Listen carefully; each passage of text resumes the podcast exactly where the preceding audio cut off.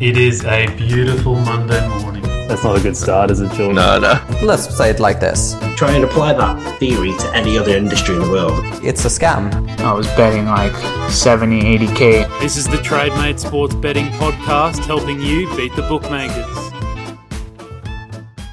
G'day everyone, Alex here, and welcome to episode 147 of the TradeMate Sports Betting Podcast. Today I'm joined by a man who has been on the podcast before. He's an economist, F1 gambler, and author of many books that surround both of those topics.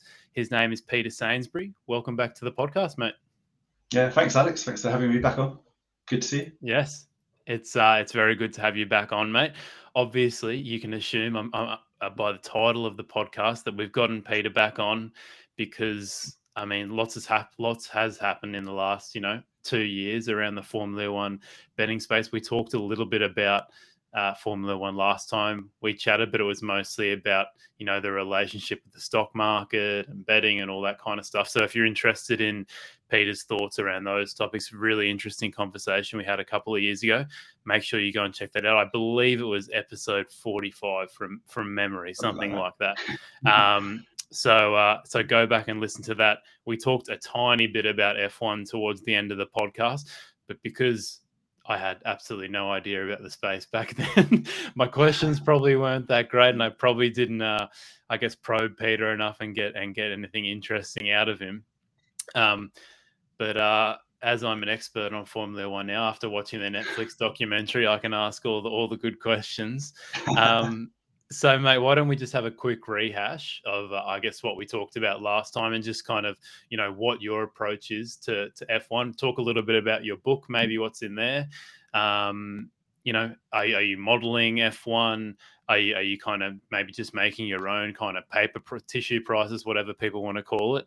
Um, yeah, just kind of a you know a quick rehash of how you approach your betting on Formula One.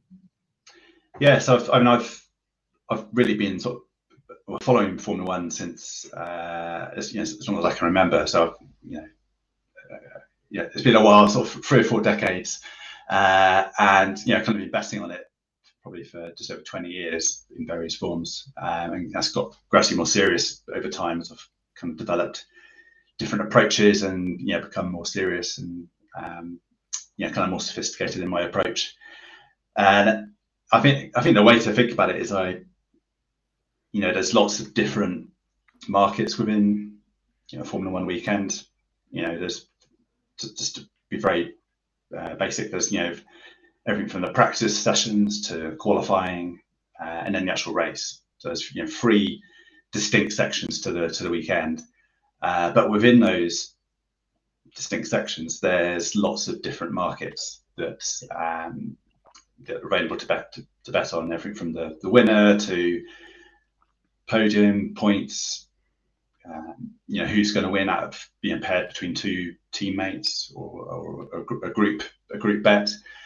Um, and what I try and do is I try and uh, think about how the weekend is going to evolve. And you know, I look at you know, treat it like a start of it from the point of view of you know what's the circuit, what are the characteristics of that circuit, what kind of races have have evolved in that way um, in the past, uh, and then that kind of gives you a, a benchmark to how you know how, how many you know how, what different teams could perform well on a, on a particular weekend.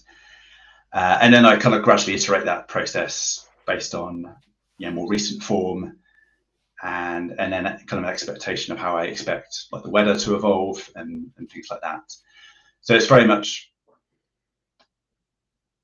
lots of different approaches. There's a modeling approach for certain bets and a, a kind of a an iterative uh, kind of you know, I, I developed the uh, a, a, kind of a, a benchmark, a baseline for how I expect different drivers or teams to perform, uh, and then that's sort of gradually iterating on that over the weekend, uh, and that's how I kind of adjust, adjust, my kind of estimated probabilities of, of how they're going to perform.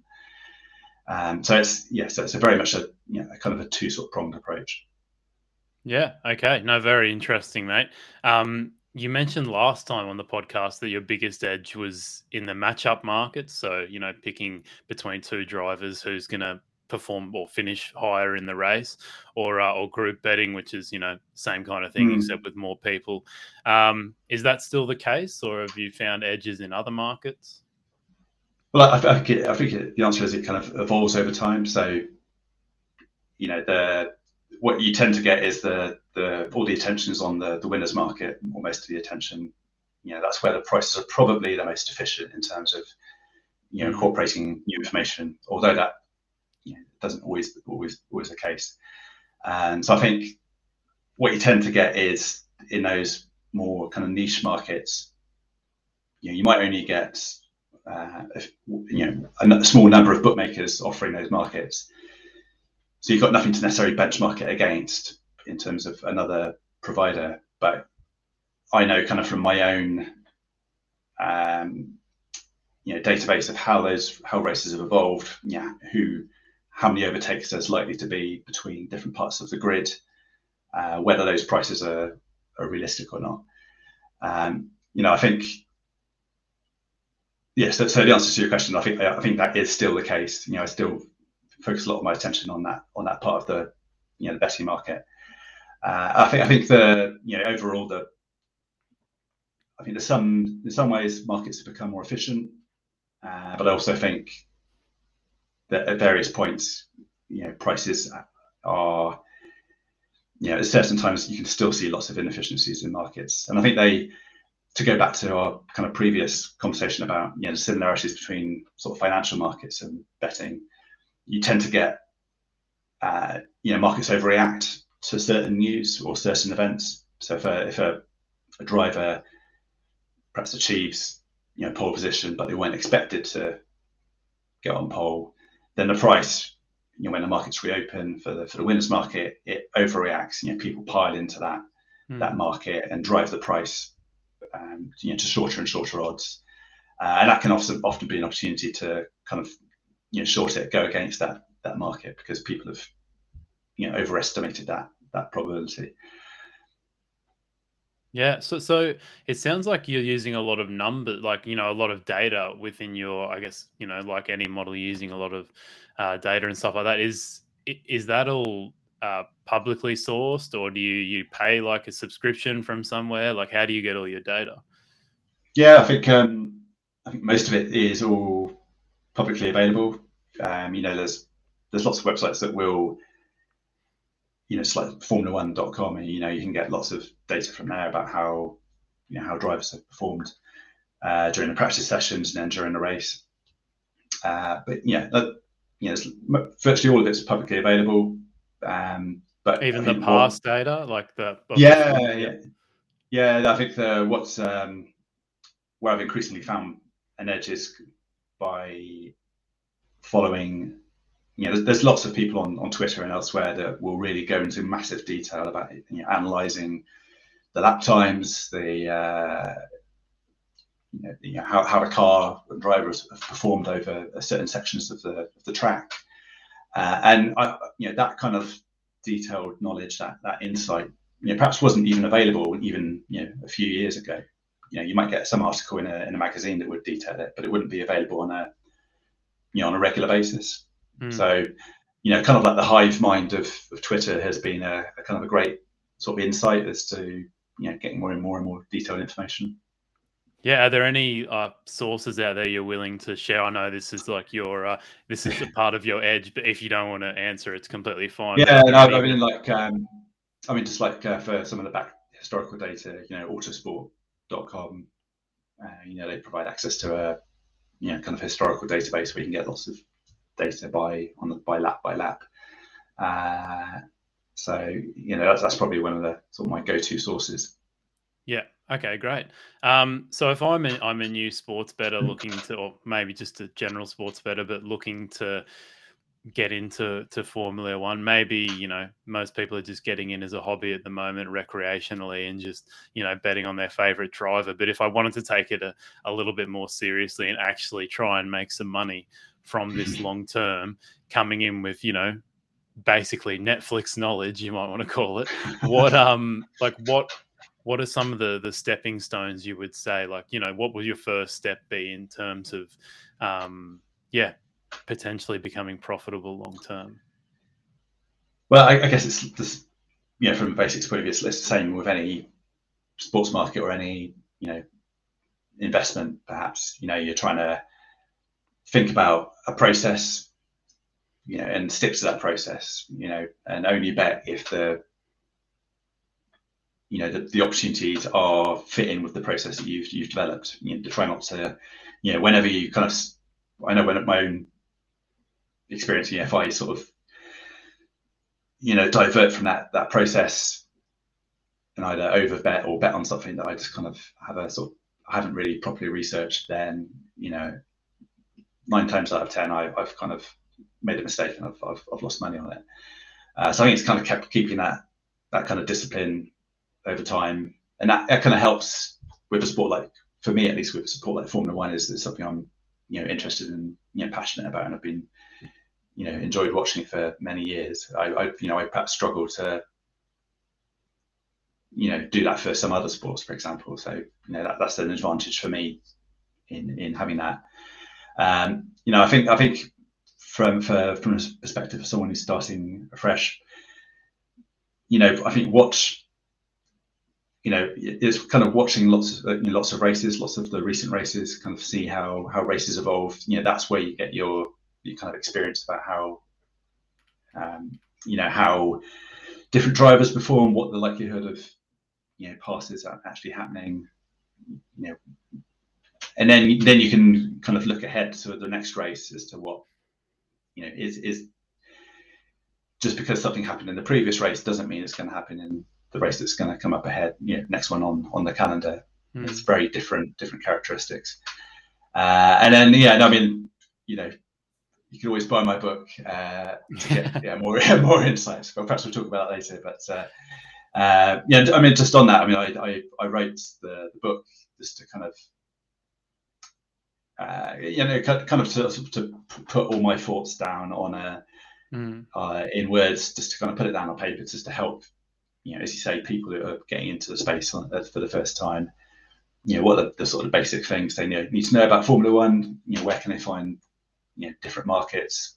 You know, how would they get started?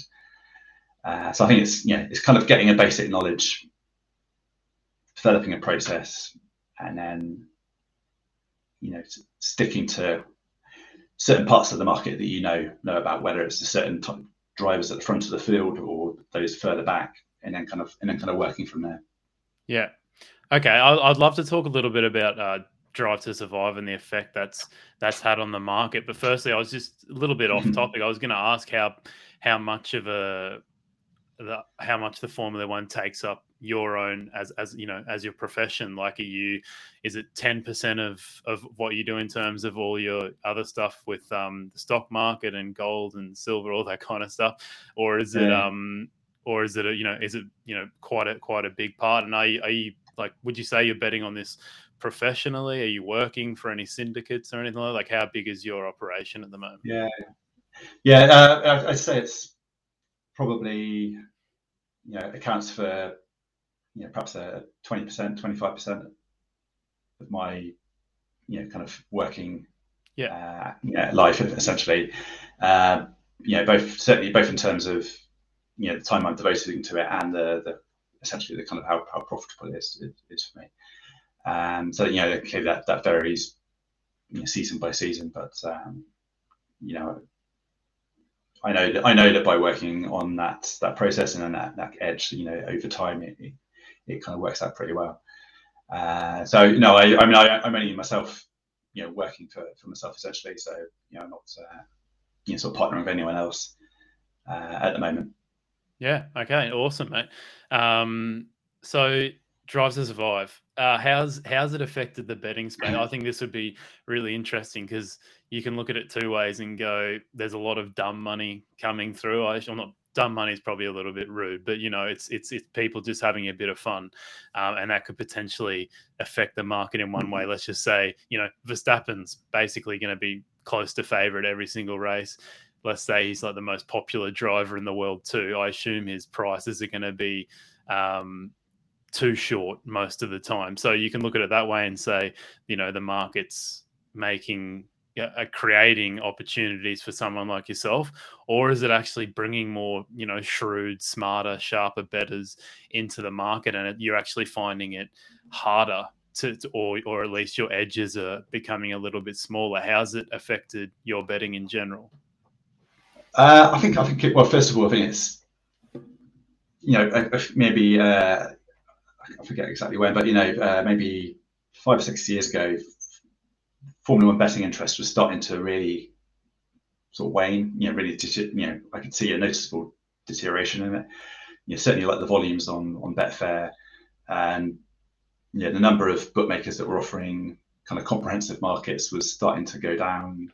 You know, the number of kind of interesting markets, you know, just it was really hard to get bookmakers to put anything anything interesting up.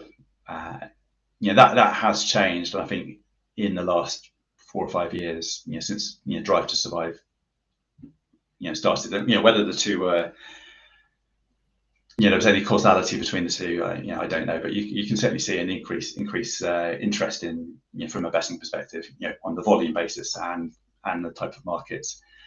Uh, you know, whether that's, yeah, I'm sure it's brought some people who might have, you know, for example, bet on, you know, IndyCar or NASCAR that, you know, have, you know, started to look into Formula One as an alternative market, you know, motor racing market. They're, you know, they're interested in in, in racing cars and uh, can see the parallels with Formula One.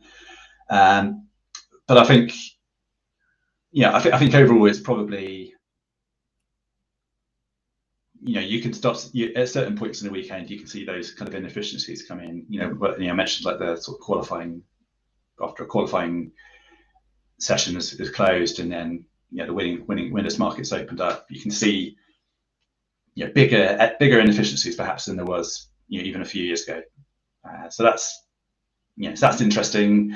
Um, you know, whether you know, you know, you do get some you know level of recency bias, you know, between in, in between different races. Uh, but I think I think uh, bookmakers and you know the betting exchanges, you know, people on betting exchanges are probably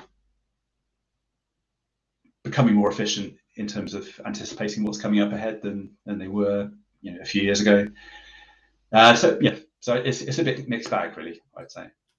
Yeah, I mean, you mentioned the opening of markets after qualifying. Would you say that, but potentially the biggest inefficiencies are between qualifying and the actual race, or is there, or are, are they more inefficient at those points than let's just say, you know, three days before qualifying or two days before before the event has even started. Yeah, yeah. I mean, that was just that was just one example. I think uh, you know, I, I, I try I try and um, you know jump on any any inefficiency whenever they whenever it appears. You know, if that's a few days before or you know, kind of thirty seconds before a session starts, then you know, I'll, yeah, I'll, I'll have a look.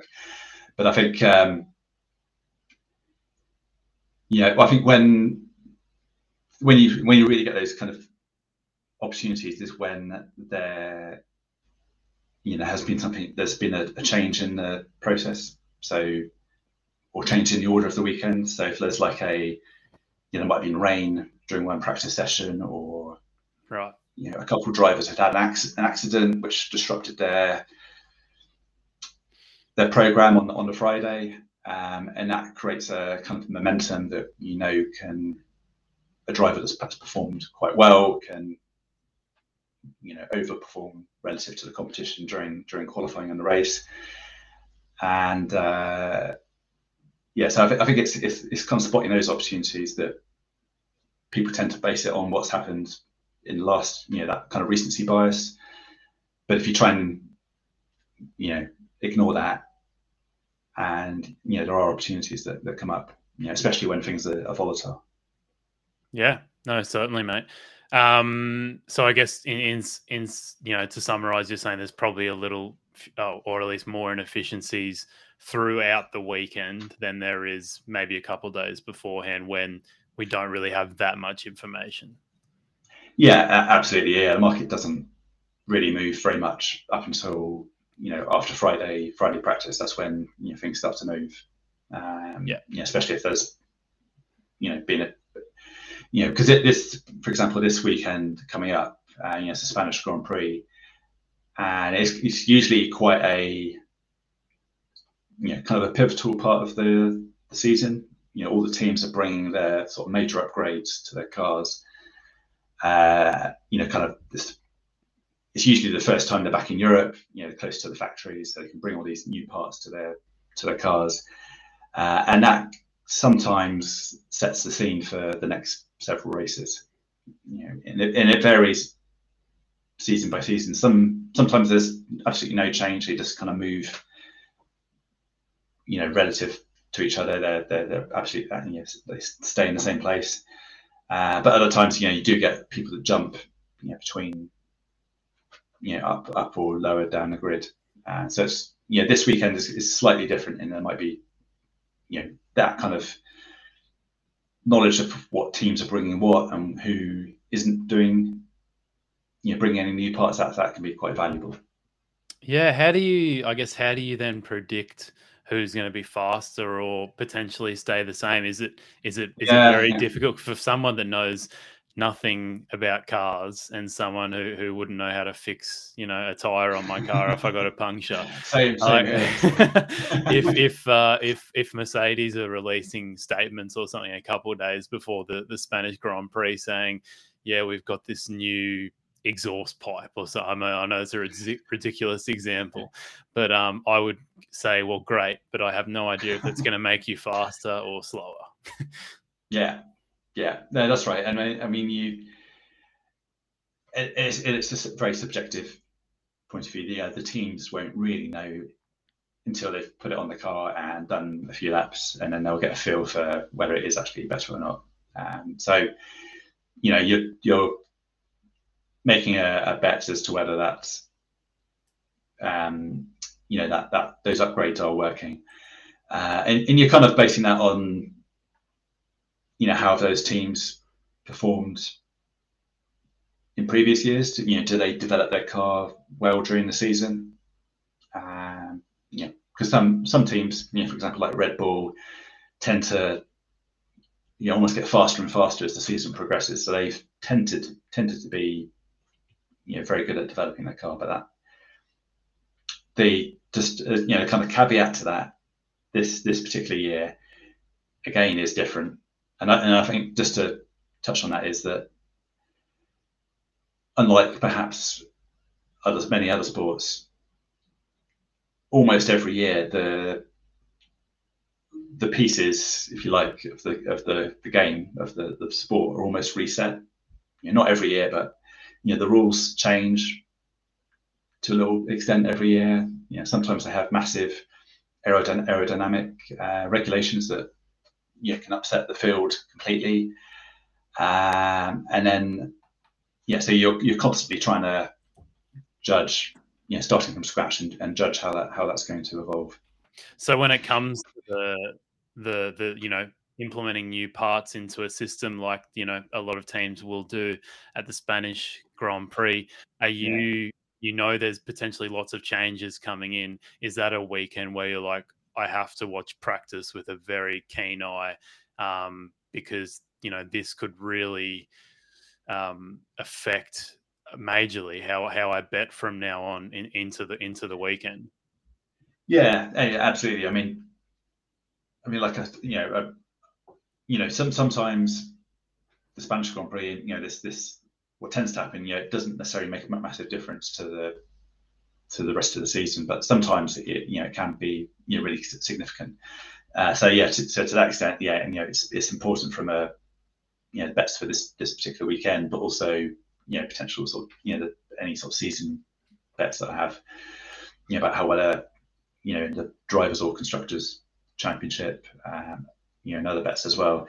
So, you know, I I do my own, you know, I watch the practice sessions and do my own research on that. I also, you know, follow what uh, you know other people are saying about it. You know what, you know, magazines.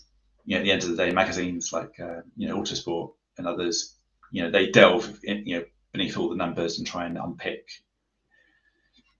you know how well those upgrades have done and you know who's you know who's looking happy and who's looking like you know there's going to be a long season ahead of them.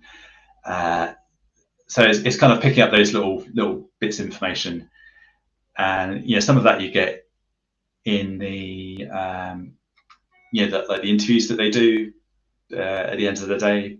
Um, you know, when I you know if you either it's probably better to watch the actual live interview or uh, you know videos because then you can really kind of tell whether a driver is you know happy about how their session's gone and you know whether they're, they're kind of looking pretty demoralized.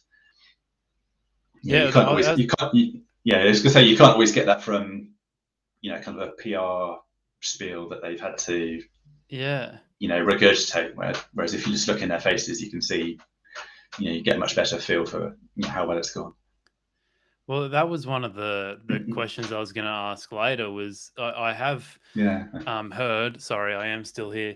Um, I have heard from from from lots of people that the the interviews that the drivers give are very insightful, and you know you Mhm. can almost gain an edge from from listening to those interviews, which is like the complete opposite of so many other sports around the world where you know when when you know a football player or you know any kind of any kind of you know Mm. especially team sports, um, you're not going to be able to gain much of an edge from listening to an to an interview. But you know, it sounds like it's almost the complete opposite in, in the in Formula One. That they'll they'll actually give gives away some really great information that you can use in betting for that weekend.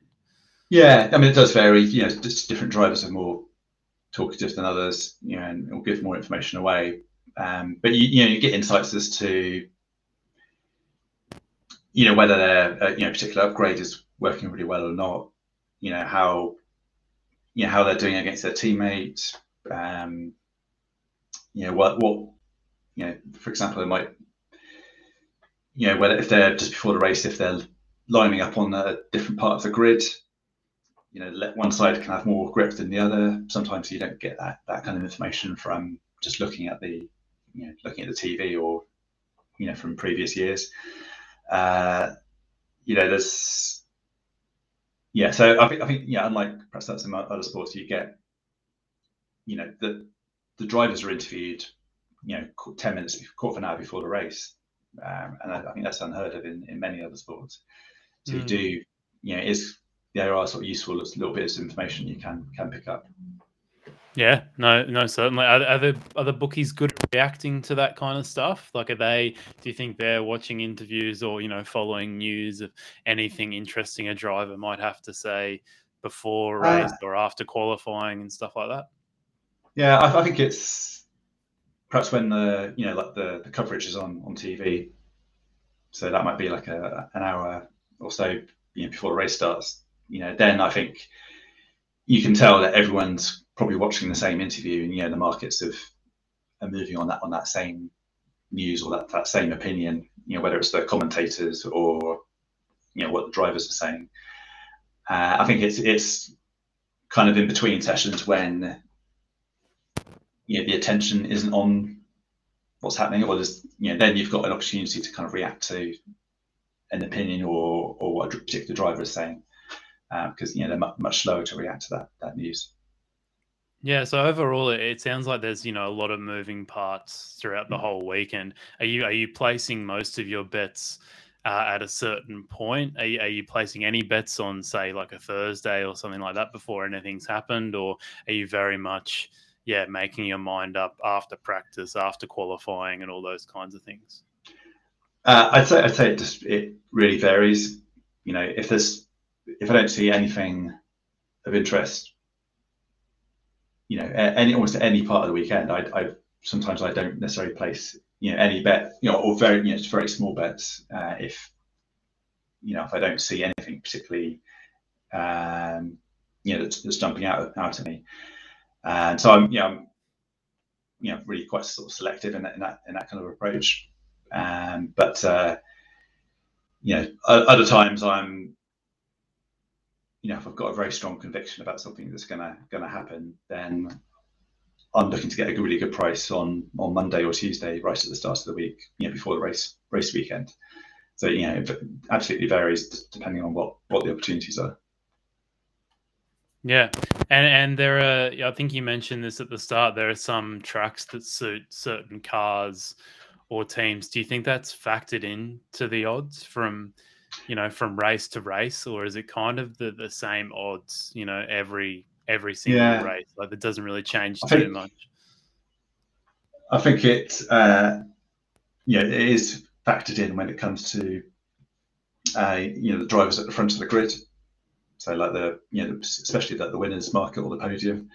Uh, I think the, you know, it's, it's the kind of midfield, you know, towards the back where that kind of information is just not really factored in at all.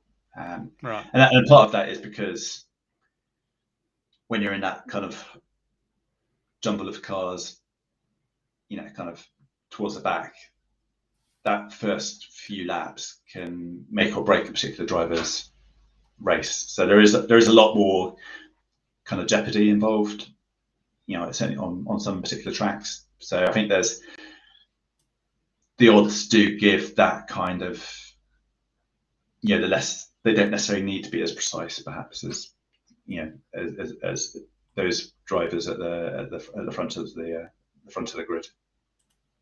Yeah, right. Is is there any like any drivers that the market kind of just always overrates or or underrates, or is it kind of changing from from race to race? Uh, that's such a difficult one because I think I think almost not necessarily just because in from a betting perspective, but almost like people's expectations of of him.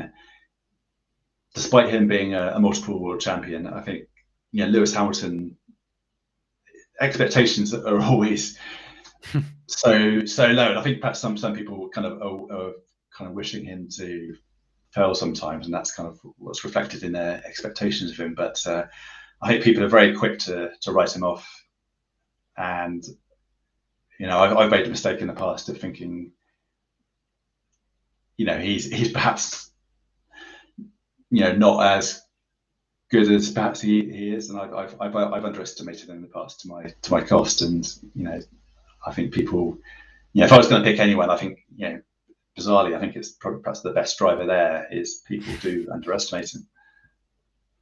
Yeah, no, that that's crazy. So, how do you see how the events are playing out now? Is is I mean, you know, you go into the the pre-race odds nowadays, and he's he's huge odds to to win a race. Do you think that's you know he's being underestimated, like you just mentioned, or would you say that's fair?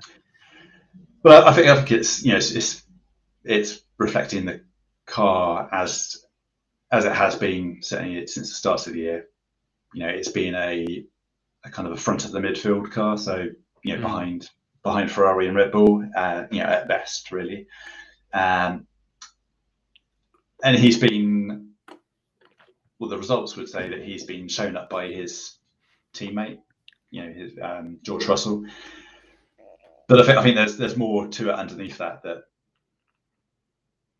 he, you know, in some ways he's been a, little bit luck, unlucky in, in areas on certain races, and because they've had such a bit of a you know kind of a diva of a car, he's had the the challenge of trying to do some kind of kind of experimental settings on his car to try and work out that sort of quirkiness. But you know the risk that that that means is sometimes his car is you know he's just not set up correctly. So he's taken a risk and it, you know it's not not worked out. Uh, but everyone then jumps on the result and says you know his teammate has beaten beaten him and you know lewis hamilton is you know about to retire and so i i, I don't see that happening but uh you know for the moment at least i think he's you know he hasn't forgotten how to drive. None of these drivers forget how to drive. You, you know, they, they might be going through a, a bad patch, uh, so they just you know need something in the car, you know, to click, and you know they they're back to their normal selves. How how mm-hmm. how difficult is it to kind of? We talked a little bit about this with you know bringing in new parts now that they're back in Spain, but how hard is it mm. to predict when mm.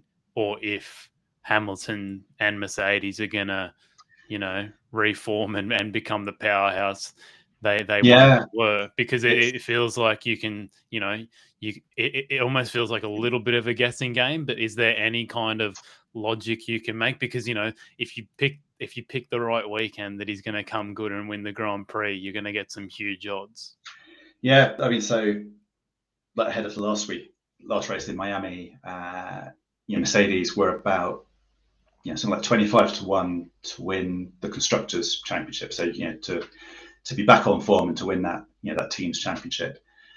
Uh, you know, after the Friday sessions, you know, it looked like Mercedes were bang on it. You know, they'd cured everything, every problem with their car, uh, and that market went into about five or six to one just in the space of you know one afternoon. crazy Yeah, but then come Saturday morning, there's a practice session on Saturday ahead of ahead of the qualifying. You know they they'd somehow completely lost all that direction that they they discovered on Friday. Uh, you know, it's obviously you know it's, it's kind of on a knife edge. They they they were on it on Friday, and then they somehow sort of slipped off. You know, come Saturday morning, and they, they couldn't get their way back onto that. Uh, so since then, you know, I think the market went up to about, you know, back up to 25, 30 to one, you know, just, you know, after that, after that, uh, after that, after that weekend. So I think, I think they know that there's a very quick car in there. And I think everything tells you or tells me that it's a very quick car and then they just need to unleash it and it's going to be, you know, towards the front of the field but what you're what you're kind of betting on is that there's a almost like a small tweak or a relatively small change that they've got to do, and then that just kind of unleashes a you know a massive increase in, in performance that you know and, and increases their kind of operating window that, you know to be able to find that performance. Uh, so I, th- I think yeah, kind of going back to things about the kind of development you know, in previous years, they've had almost like you know massive budgets to be able to work through these problems. You know, the top teams had an advantage to get more money, so they, they could devote more resources to kind of cure these kind of problems.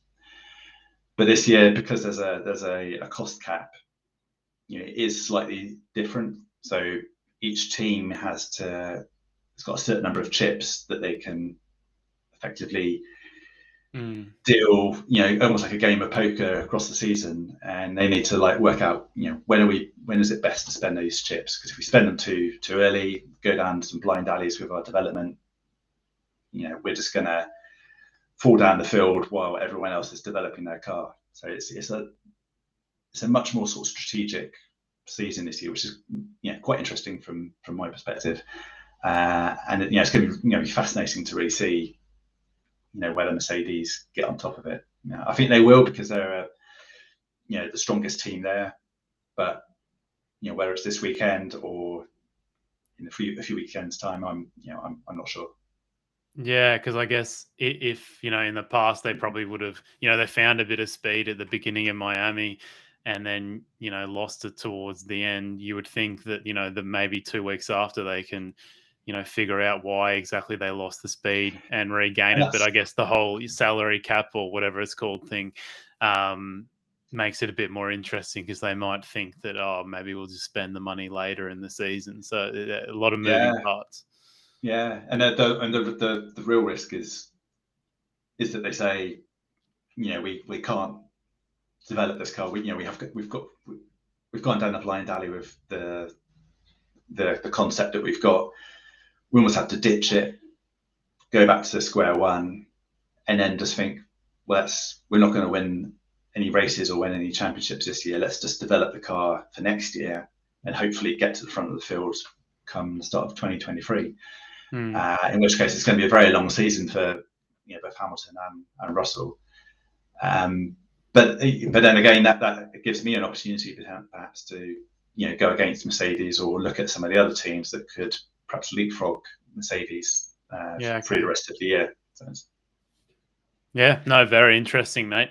Uh, one one approach I have thought of, you know, that, that a bettor could potentially implement, and, and lots of bettors can kind of do this in, in a lot of sports where there's a lot of interest and the market's quite efficient is kind of just benchmarking a certain bookmaker that you might believe is the most efficient, you know, creates the most accurate odds on a sporting event or, or on the Formula on the Formula One, and then you know betting any outliers or you know any you know any kind any kind of market where there's um where there's huge differences just picking up the best Mm. price at the bookmaker that Yeah, yeah. seemed to have got the most wrong in in Yeah. relation to that that benchmark is is that possible in in formula 1 like is the is the is there a bookmaker or the exchanges that are just so efficient that you can rely on their prices as you know that like they are basically 90 you know 90 times 9 times out of 100 they're very very accurate Uh, I don't. I don't think there's a single, you know, a single bookmaker I could I could say that's, you know, always on top of the on top of the game and and you know has a good read of the market. I think there are, you know, a few that are are, are reasonably good most of the time. Um, but I mean, what yeah, kind of what tends to happen is you know one book bookmaker, you know, as perhaps other sports, you know, one puts up its prices. Everyone else perhaps doesn't really necessarily know too much about the sport. They just follow what that that bookmaker's done. Uh, but then they, yeah, they might not react to changes in the market, you know, as the week progresses. So yeah, then as you as you, you know, your question says, you know, you you do get opportunities where one bookmaker has just you know, clearly not been following the market, not not adjusted their prices, uh, Mm. and you kind of do see you know, big outliers occasionally. So yes, it's definitely something I, I watch out for. Yeah, so it's more so getting, I guess, the general price of you know maybe ten or so bookmakers and and seeing if there's any uh, you know a potential strategy could be finding Yeah. just one that's way out on what everyone else has got. Yeah, I mean, I, like you know, like other sports, you know, like you know, Oddschecker, you know, is a good is a good reference point for to see how you know different uh, bookmakers are uh, are kind of approaching the market, and you know, and you you do see, you know, sometimes you know different bookmakers have clearly thought about it and you know have adjusted their prices, and, you know, but others you can definitely see are also you know they're, complete followers Hmm. of what you know perhaps the main bookmaker in the market is doing. Uh, so it's yeah, it's about it's about kind of not necessarily uh, uh, yeah, it's kind of like un, un, you know, understanding who you're betting against. You know, who's on the other side of the market. You know, like like in any other market, you're you know, it's not you're not just betting on the event or the the mark the you know the particular price of a particular financial market or the price of a, a sporting event occurring, but you're actually looking, you know, who's on the other side of that trade and what do they know and, and why why have they priced it up the way they have. Yeah, no, definitely, mate. Um, Matt, questions around bookmakers. Then is there is there any like very good bookmakers? I, I noticed some just here in Australia that will release you know 50 plus markets on a on a on a you know event on the weekend Yeah. which is, which is great um are there you know is there like a general like who offers the best you know odds for for those for the f1 and and the most markets Yeah, I think in terms of sort of comprehensive market, someone like um, you know, sort of Sportingbet, okay and also you know, I mean, they're part of uh, Ladbrokes and Coral. Yeah, they you know, they tend to have a good, you know, massive range of markets, and and those importantly those markets that are kind of the more not sort of niche markets towards the back of the field. Um, so I think you know, if I was going to choose anyone in terms of you know, sort of sheer range of markets, it, it'd probably be them. Yep. Okay. Cool. And how have you found? Have you found it quite hard to keep some of your accounts from? I assume maybe it's a little bit better these days because there's more more people betting on it. But but um, or we can talk about nowadays what it's like because I guess it's it's more relevant than the past. But um, have you found it hard keeping your accounts unlimited? Um, you know, from successful F1 betting, or is it really not that niche and you can get actually decent amounts down and and not be limited too early? I think I think you just got to be a little bit careful, uh, and again, you sort of know you know certain bookmakers are are much quicker to clamp down, and and you know, depending on it, if you're betting a certain way. So it's about just being quite careful and you know not necessarily using one particular bookmaker to to place a bet. You know, if you wanted to get it down in size, um, so then you're kind of just making it a bit more. And, and yes, and that reflects not just about you know being restricted, but it also means that you can't. You're you're, tr- you're trying not to move the market, you know, Hmm. not not to provoke too much sort of slippage in the price, uh, or at least sometimes you're not. Um, so that yeah, that's kind of how I approach it. Really, just trying to be very sort of careful and kind of know who who I'm betting against and what they're likely to do if I'm, you know, if I get too too greedy in a in a particular market on a particular from a particular bookmaker. Um, so yeah, no, it's, it's it's definitely been a challenge keeping accounts open, but you know, it's just yes, it's part of the game, and uh, you know, just got, got to keep using different tactics to try and get ahead. Are, are you still are you using your own accounts if you don't mind me asking, or have you kind of had to evolve and use friends and families and all the good stuff? Yeah, exactly. A good a good range. I've lost count of how, I've lost count of how many how many accounts I've got. Yeah, yeah, I would, I would imagine. But I, uh, back to what you were kind of saying, I would, because I, I assume there's lots of followers in the market. So let's just say you liked, you really wanted to back Verstappen to win at at the Spanish Grand Prix. Uh, you know, he's basically got the same odds everywhere. So you know, you could probably, you know, really spread your bets bets out across bookmakers. Yeah, yeah, exactly. Yeah, so um, yeah, so yeah, if you know you're not trying to provoke a sort of change in the price, then Yeah. or, you know being being restricted, then you know, I, I you know I try and you know make it you know spread spread it across as many as I can. Yeah, are, are there without, particular without it being too much hassle. are there, are there particular markets that they they really don't accept a big bet on? Like I assume they accept the biggest bets on, you know, the winner of the Grand Prix, but like matchups and group betting, are they a lot more? Oh, yeah, yeah, there's certain markets where they're just like, yeah, you can have, you know, fifty dollars or something on. Yeah, I think it's it's where I guess it's where they've got the ability to hedge in a particular way, either on the exchanges or you know through you know perhaps through other other means, other bookmakers. Then that's where you can I think you can probably put something on in size. I think somewhere it's where they get like you know the group markets are really interesting, but sometimes they you know th- then they're almost like unique markets. You know no other bookmaker has got that that identical market. So there's no you know they're, they're kind of a uh, you know there- there- there's there's there's you know sometimes they allow a lot of money sometimes not. So it's, it's just you know I just have to be careful with it All right, cool, mate. Um, one final question for you, and I've I I try and ask all of my my friends this question who have been following F1 for years, because uh, I think this is the most uh, uh, this is the most interesting thing. It's got nothing to do with betting at all. So sorry for okay me building this up and, and anyone thinking I'm going to ask some whiz bang question. But I've always wondered if everyone was in the exact same car, uh, Okay, they, no- they had no advantage at all. Who would can you can you give me your top five drivers from you know one to five on who you know if they were all in the exact same car, who would uh, if you had to guess. Uh, from Yeah. your from your opinion, who would be the the top five drivers?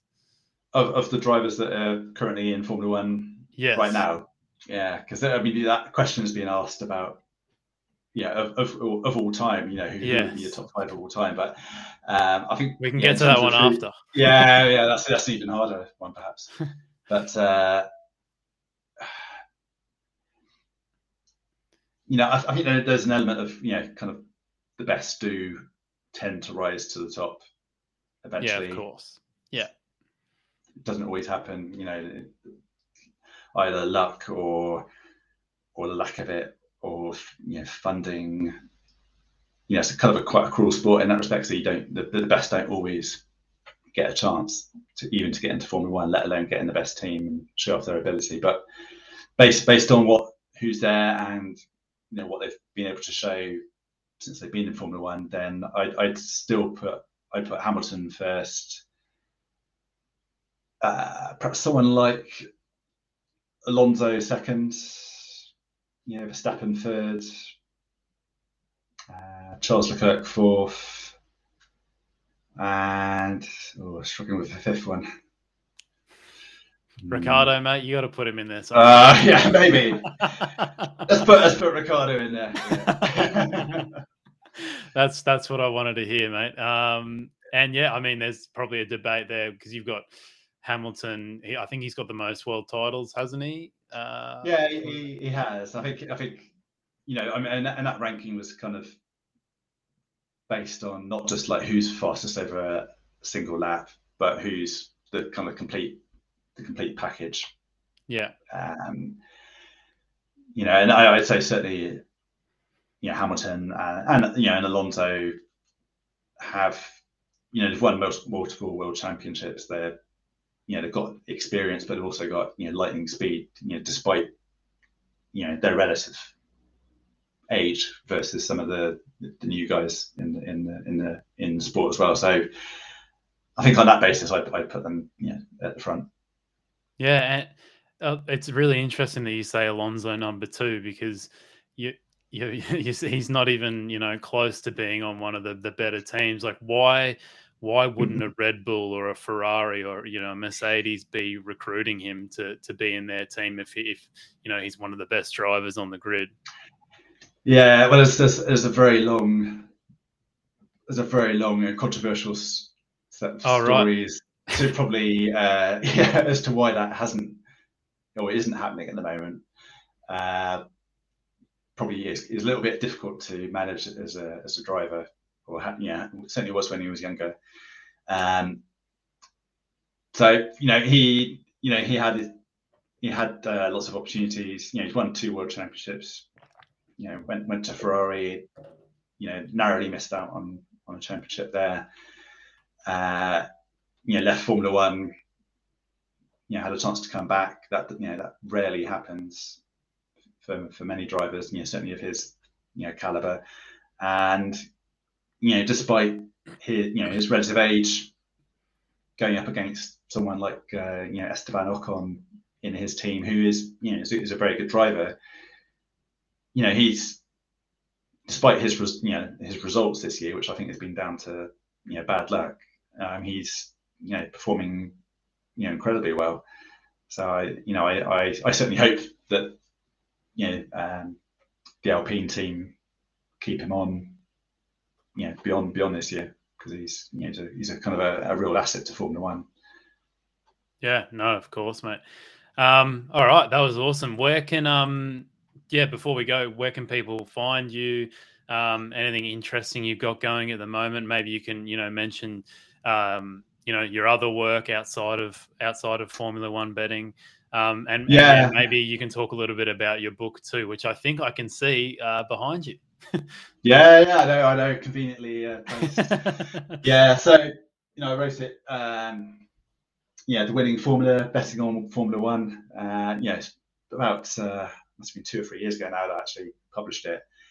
Uh, yeah, there's there's little bits in there that are probably you know the sport has changed ever so slightly. So you know, not everything is exactly necessarily the same as how you know some of the rules have changed a little bit, uh, but the you know the essence of what of my approach and how I you know how I look at every weekend is is kind of detailed in there, know, to the best that I can uh, can outline it. Um, you know, so yes, some of the other books I've written, you know, my kind of uh, other part of my day job is about you know kind of commodity markets. Uh, so a few, you know, going back uh, three or four years ago, I wrote a book called uh, Commodities. Commodities: Fifty Things You Really Need to Know. So that was kind of to try and help investors in that market, kind of educate them, you know, where you know how to think about again how to think about these these kind of unusual asset asset markets, and uh, you know, and that and that's you know, five, four or five years ago, commodities as an asset class were a little bit dead in the water.